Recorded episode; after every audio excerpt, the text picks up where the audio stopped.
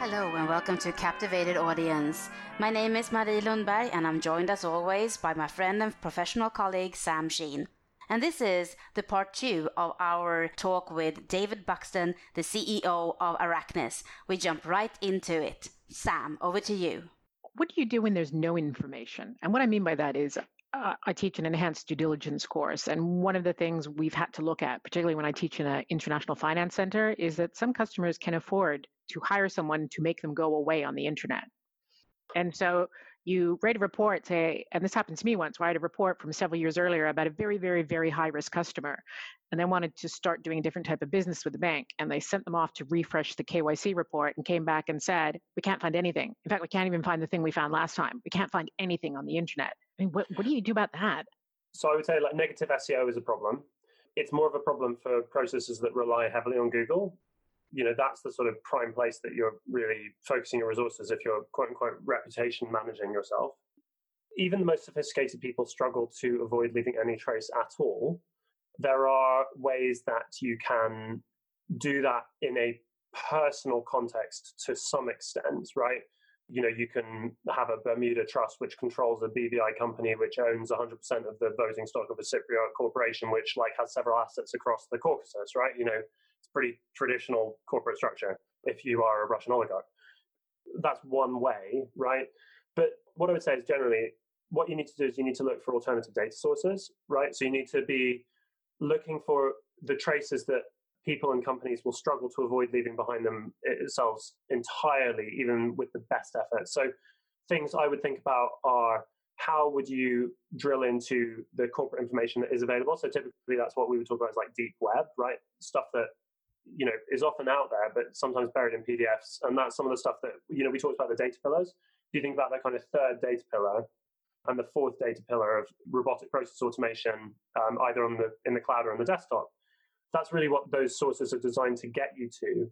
Right, it's designed to get you past this kind of wall of nothingness. And then I think there's also other things. So one of the things I'm most excited about at the moment in terms of what computer scientists talk about as recall, right? So that means basically your reach, right, as an investigator is looking at how international trade data can be analyzed and linked up in a way which gives you both quite good risk signals and also quite good over quite a large population of um, entities of interest. And I think it's particularly relevant for financial institutions whose businesses are heavily international. And so those are the sources I'm most interested about because it's very difficult if on some level you're like moving goods physically around, it's very difficult to keep your name off the paperwork entirely. It's definitely possible, but it's really it really gets quite hard after a while. David, you just mentioned Google. I would say that might be the most common tool used by the anti-financial crime community today in order to search and to obtain information. So tell us, in your opinion, why isn't Google the best way to get information? Might we be missing something here? Yeah, I mean, I think maybe the easiest way of thinking about it is like it's got too much stuff, right? In the sense that you know everything's there. You know the algorithm is incredibly good. You know if you want to buy a balance bike or something, which is a recent project for me, you know you can find one pretty quickly. It's also got too little, right? Because it's not digging into these kind of deep web sources where uh, which are not indexed by the type of web crawling that Google does, right? So you're kind of not you're not getting this depth and this kind of detailed access to, you know, let's call it like corporate information, for example. And then finally was the problem that Sam identified earlier, which is kind of that it has like the wrong stuff because it's such an important battleground that there are people who devote their livelihoods and their entire organizations to, you know, manipulating it, both in terms of you know generic SEO, so people who are doing it just to like rank higher for balance bikes or whatever, but also for you know they're trying to avoid their reputations being quote unquote tarnished by the the Google box in the sky. It's a bit like a Goldilocks syndrome. Then it's too hot. sometimes it's too hot, sometimes it's too cold. It doesn't I mean, have that perfect spot where it's just right. Yeah, and I think you know that's really when, but that's only the first of the problems, right? Because you're sort of like, well, you've got too much data to really know that you've seen it all. You've got too little to actually get stuff that is really important and very kind of indicative, you know, both from risk perspective and also useful from a KYC perspective. And also potentially, you're not really sure about the quality. These, you know, there's GDPR requests, there's all that stuff. But then you have this other problem, which is that it's incredibly difficult to to drive a consistent structured process through Google. So I would be the first person to boast that if you give me like an hour alone with Google and an investigation, you know, I will show you something that like maybe you guys can do it, but I, I will show you it's like something that your average person can't do. I will show you information you just can't, other people might not be able to find. And it's not necessarily because it's not in the index. It's just because like the level of experience and skill with the, you know, the quirks and so on is, is very different. You know, what we see from a lot of customers is that what they're trying to do fundamentally is scale a risk mitigation process. Where my professional background is an investigations background where fundamentally what you're really interested in is the truth. And that is actually not the problem in financial services. The problem in financial services is that you want to, across your portfolio of risk, you want to be able to quantify and you want to be able to mitigate that risk. And in an ideal situation, that would also be strongly correlated with like finding the truth. But the reality is you simply cannot scale a process like that in a way which eh, you know is truth focused because it's just it's just too expensive it requires too much training there's too much idiosyncrasy. How can you defend like what's the woman called in homeland? Imagine if you like put her into the compliance department of some bank you know she'd be fired in like 25 minutes. I mean it's extraordinary. So you know those sorts of processes are completely impossible or extremely hard to scale. Like you know we just need to be honest about what problem we're actually solving and the quantification of risk is a really important thing. It allows the entire organization to actually function because it can make sensible, data driven decisions. Um, and it can defend those decisions to its key stakeholders, whether they be employees, whether they be its board, whether they be regulators, etc.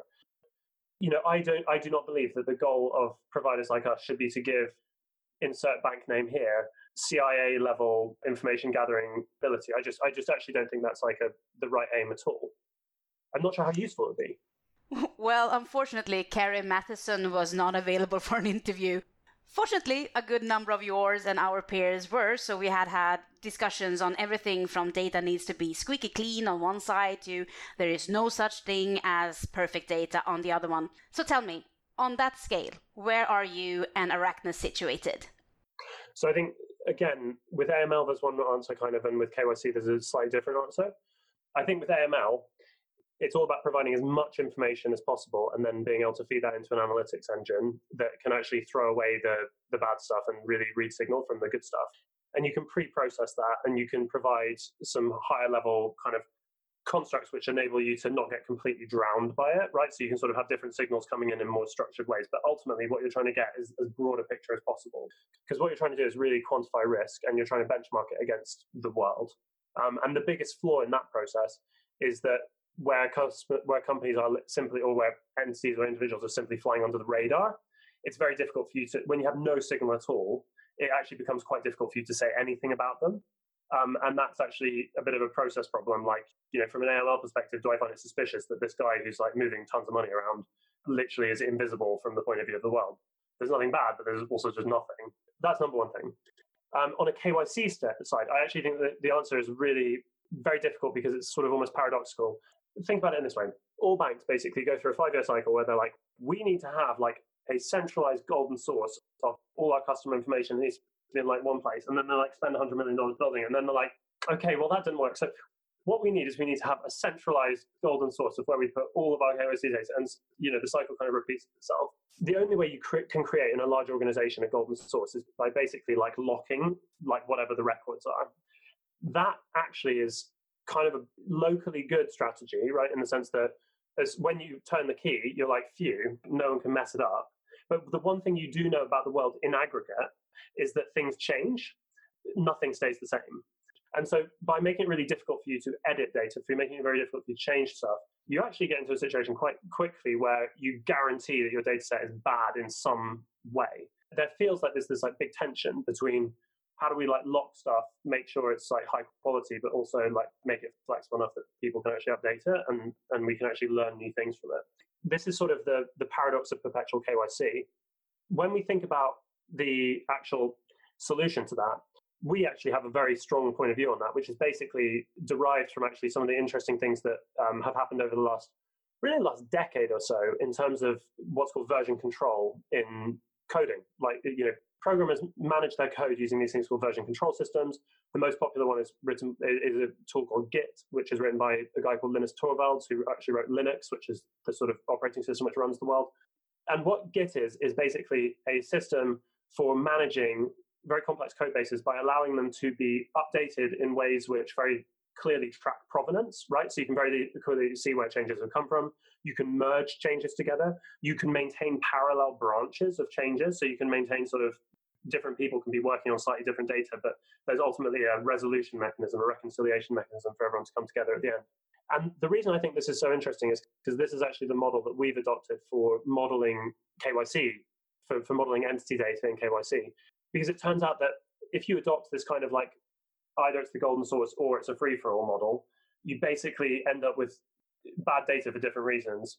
Whereas if what you have is a, is a more like distributed system where you know the definition of truth is more functional, the definition of truth is, is different for marketing purposes, right, than it is for strict regulatory purposes. For a marketer, you actually really care if the email bounces, right? And so having a kind of distributed system is what they call it in programming, a distributed version control system, allows you to maintain different versions of truth for different purposes and then to ultimately have those sort of reconciled and merged back into each other. And so you end up with a mechanism for everyone who has a stake in the data being right, being able to maintain their bit, but there still being some sort of central control on what you consider as an organization that the sort of the sort of single source of truth to be. Squeaky clean, or there is no such thing as perfect data, or are you somewhere in between?